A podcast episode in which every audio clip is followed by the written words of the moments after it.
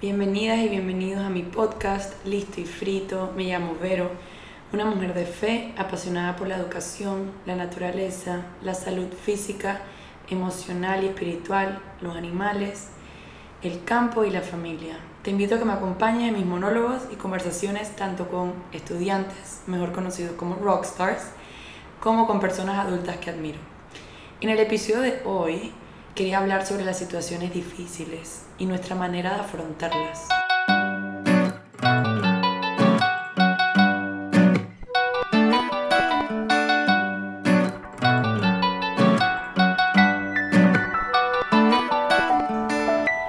Este episodio está saliendo un lunes, como de costumbre, pero más tarde de lo usual. Normalmente lo saco los lunes en la madrugada porque mi hermana y mi mejor amiga viven en España, entonces para que puedan escucharlo un lunes por la mañana, si así lo desean. Eh, pero este fin de semana me distraje en la montaña y con mi familia. Y bueno, cuando fui a darme cuenta no había grabado episodio para esta semana.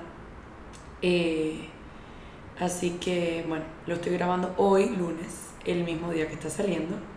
Eh, fui al gimnasio temprano esta mañana y no podía parar de pensar en este tema que les voy a compartir Así que así fuese tarde, quise grabárselos. Espero que lo disfruten. Es corto y con mucho amor. Bueno, eh, no sé si a ustedes también les pasa, pero desde pequeña me pasa que me encuentro en situaciones tanto personales como de otras personas, muchas veces personas que ni conozco y pienso, wow, ¿y ahora esto? ¿O por qué a ellos? ¿Por qué tanto sufrimiento? ¿O por qué la vida tiene que ser tan difícil? ¿Hasta cuándo? En fin, un montón de preguntas sin responder que si me estanco en ellas no salgo más nunca. Ya se ha vuelto un poco cliché, pero se me hace muy cierto. Y es que la pregunta que deberíamos estarnos haciendo no es por qué, sino para qué. ¿Qué silver lining podemos encontrar en esta situación tan trágica? Muchas veces escucho a personas que se alejan de Dios por algo que les sucedió y le hizo sentir que Dios no estaba con ellos, que no los sostenía. Por eso, ¿para qué creer? Y lo respeto. I mean, al final, como siempre digo, pero lo seguiré repitiendo, estas son mis verdades, mis maneras de ver la vida. Eh, take what feels right for you and leave what doesn't. Cada experiencia es tan personal y tan única que no podemos generalizar. Sin embargo, en este episodio yo me permito compartir, bueno, no solamente en este episodio, en este espacio que he creado en Listo y Frito, compartir mi manera de ver la vida, lo que me funciona a mí, lo que aprendo, lo que desmiento, lo que reaprendo, porque algo que siempre digo y que creo fielmente es que estamos en constante cambio, constante transformación y me permito equivocarme o simplemente no equivocarme, pero cambiar mi manera de también equivocarme y cambiar mi manera de pensar. Entre otras cosas que pasan por mi mente eh, y por mi vida. Pero ¿por qué digo todo esto? Porque me he dado cuenta que Dios no nos hace las cosas. Dios permite que las cosas sucedan. Al final, esta vida es temporal lo que hagamos en ella para mí determina lo que viene después, la vida eterna. Para mí encontrar mi vocación con los niños y en la educación es tan hermoso porque siento que en algo que disfruto tanto, también estoy aportando mi granito de arena en tantas vidas. Entonces es muy especial, es como que se juntaron mi vocación y mi apostolado. Eh, que para mí apostolado básicamente lo que aportamos al mundo, lo que le aportamos al mundo, pero como que de la mano de Dios. Es mi manera de verlo, no estoy diciendo que esta es la... Eh, si lo busco en internet no sé ni cuál es la definición, pero esa es la manera en que yo lo veo. Eh, es como en eso que trabajamos diario, porque en lo que trabajamos es lo que más estamos o no aportando a la humanidad. Y ese trabajo puede ser desde cuidar a tu abuelita que ya no puede hacer las cosas por sí sola, hasta cuidar a los abuelitos de otra persona, siendo un enfermero o un médico, por ejemplo. No tienes que tener un título ni un trabajo, entre comillas, prestigioso para tener un apostolado y para aportar al mundo. Aportamos en todo lo que hacemos. Cuando me pongo a pensar en el salón de clases y en mis rockstars, me doy cuenta que ahí me quiero quedar. Una vida a la vez, 25 o cuantos sea rockstars que me toquen al año. Eso es oro para mí. Y claro que si puedo apoyar en otros aspectos como en seminarios para llegar a profesores y por ende llegar a más niños o en fundaciones, criando a mis hijos. Hay muchas maneras de aportar. Entonces, en lo que pueda lo seguiré haciendo. En en el seminario de educación, por ejemplo, yo di un seminario hace como un mes y pico con mi colega, ahora amiga también, Nini. Eh, hablábamos de una metáfora con un árbol que Nini aprendió de Ted Klontz, un terapeuta muy especial para ella, en donde él divide el árbol en tres partes, tal cual un árbol. Arriba están las hojas, en el centro está el tronco y abajo están las raíces. Primero les pedíamos a los docentes que dibujaran un árbol. Nada más les decíamos eso. Dibuja un árbol. De 30 docentes, creo que ninguno, si acaso uno, dibujó las raíces del árbol. Cuando uno piensa en un árbol, uno solo piensa en lo que ve del árbol, ¿no? lo que está afuera. Eh, las raíces no se ven. Algunas sí se sobresalen, pero en general el árbol uno piensa en el tronco y la parte de arriba. Así como en la punta de un iceberg. Debajo están los foundations, así como los de un edificio. Bueno, esos foundations son cruciales para la estabilidad de ese árbol o de ese, ese, ese iceberg, ¿no? En relación con nosotros los humanos, los foundations o las raíces son esa parte del alma. Esta es la metáfora que dice Ted. No tiene que ser así, pero se lo voy a poner en perspectiva. Eh, y el alma viene siendo nuestro auténtico ser. ¿Quiénes somos cuando nadie nos está viendo? cuando estamos cantando en la ducha, pintando un domingo por la tarde, orando un lunes por la mañana, eh, bailando por los pasillos de tu casa, etc. Luego, si vamos de abajo hacia arriba, viene el tronco, que es como esa parte imponente, eh, es nuestro ego, nuestra como carta de presentación, lo que le mostramos al mundo. Y aunque ego tiene en muchas ocasiones una, una connotación negativa, también es necesario es lo que hacemos todos los días cuando vamos al trabajo, cuando nos vestimos, cuando nos arreglamos. Porque también necesitamos un poco de eso. Diría que es como nuestra parte más de la tierra. Eh, porque somos humanos de carne y hueso y tenemos esa necesidad. Ese, ese ego, ¿no? Y bueno, arriba están las hojas, que son las hojas del árbol que vienen siendo nuestra espiritualidad, nuestra relación con una fuerza superior en mi caso, mi relación con Dios, con la Virgen, con Jesús. Si una de estas tres partes no está en balance, nuestro árbol se puede caer. Entonces lo que hicimos fue describir cómo estamos nutriendo nuestras raíces, nuestro tronco y nuestras hojas. Nos dimos cuenta que estábamos en desbalance. Luego algunas actividades que hicimos, eh, lo que hicimos fue en trabajar para encontrar ese balance. Uno a uno fuimos reuniéndonos en grupos más pequeños y hablando de qué necesitábamos en el tronco, en el ego, en la espiritualidad, en nuestra alma, en nuestras raíces, en nuestro auténtico ser, eh, para encontrar ese balance. Pero ¿a qué voy con todo esto? A que ese árbol es nuestro ser completo y que tenemos que poder regresar luego de una discusión o luego del trabajo, una noticia fuerte, una ruptura, un mal día, a ese árbol que nos sostiene a que muchas veces luego de noticias fuertes o momentos inestables en nuestra vida, nos descarrilamos quizás en vicios, en pensamientos, en comportamientos autosaboteadores, produciendo ansiedad, depresión.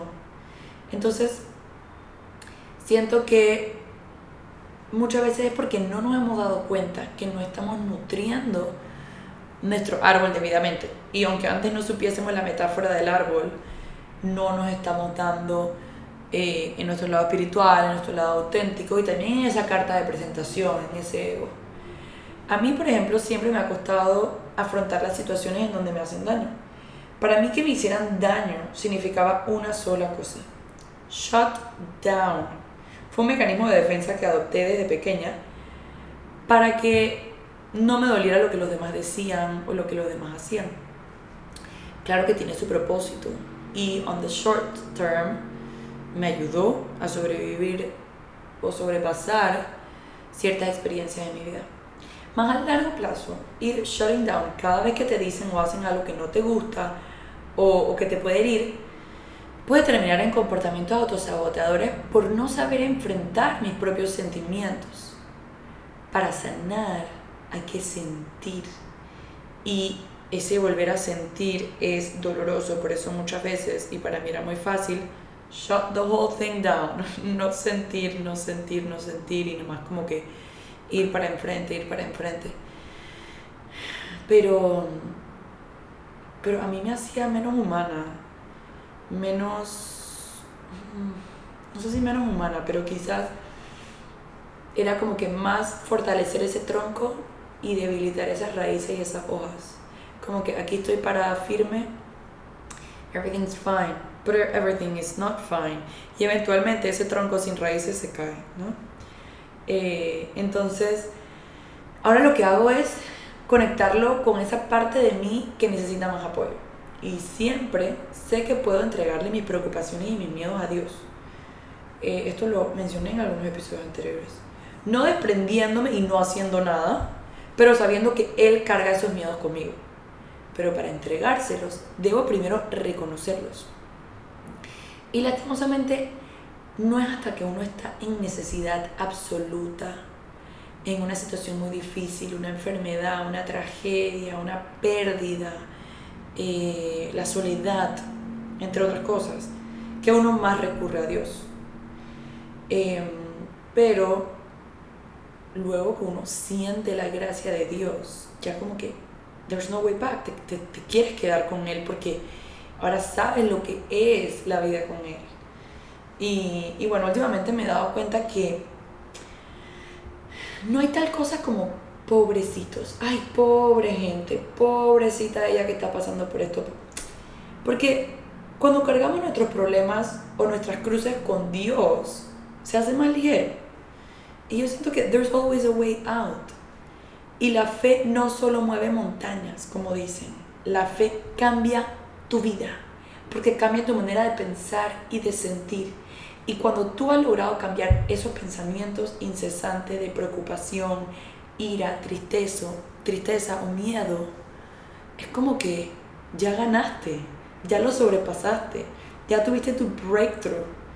Em, entonces, les comparto esto porque últimamente me he dado cuenta que absolutamente nada es para siempre. Que los momentos difíciles van y vienen. Algunos se quedan por más tiempo, inclusive algunos pueden ser permanentes. Pero hasta esos pasan, porque la vida pasa y todo cambia.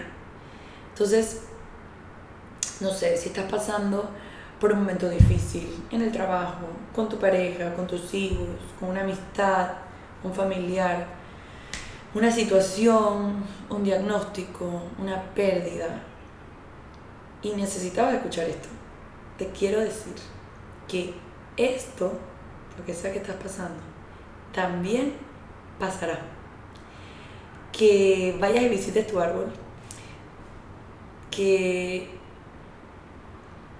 te preguntes qué área necesitas nutrir más, tu espiritualidad, tu ego o tus raíces. Date amor porque necesitas de ti. Al final siempre te tienes a ti y siempre tienes a Dios. Y para Él nada es imposible. Hasta ese diagnóstico que te dijeron que no tenía cura ese tampoco es imposible.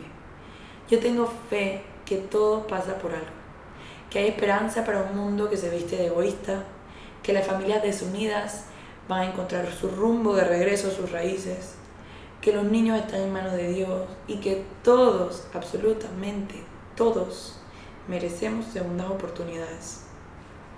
Tengo plena confianza en que hasta esa familia que viste en la calle sin comida, está sostenida por Dios.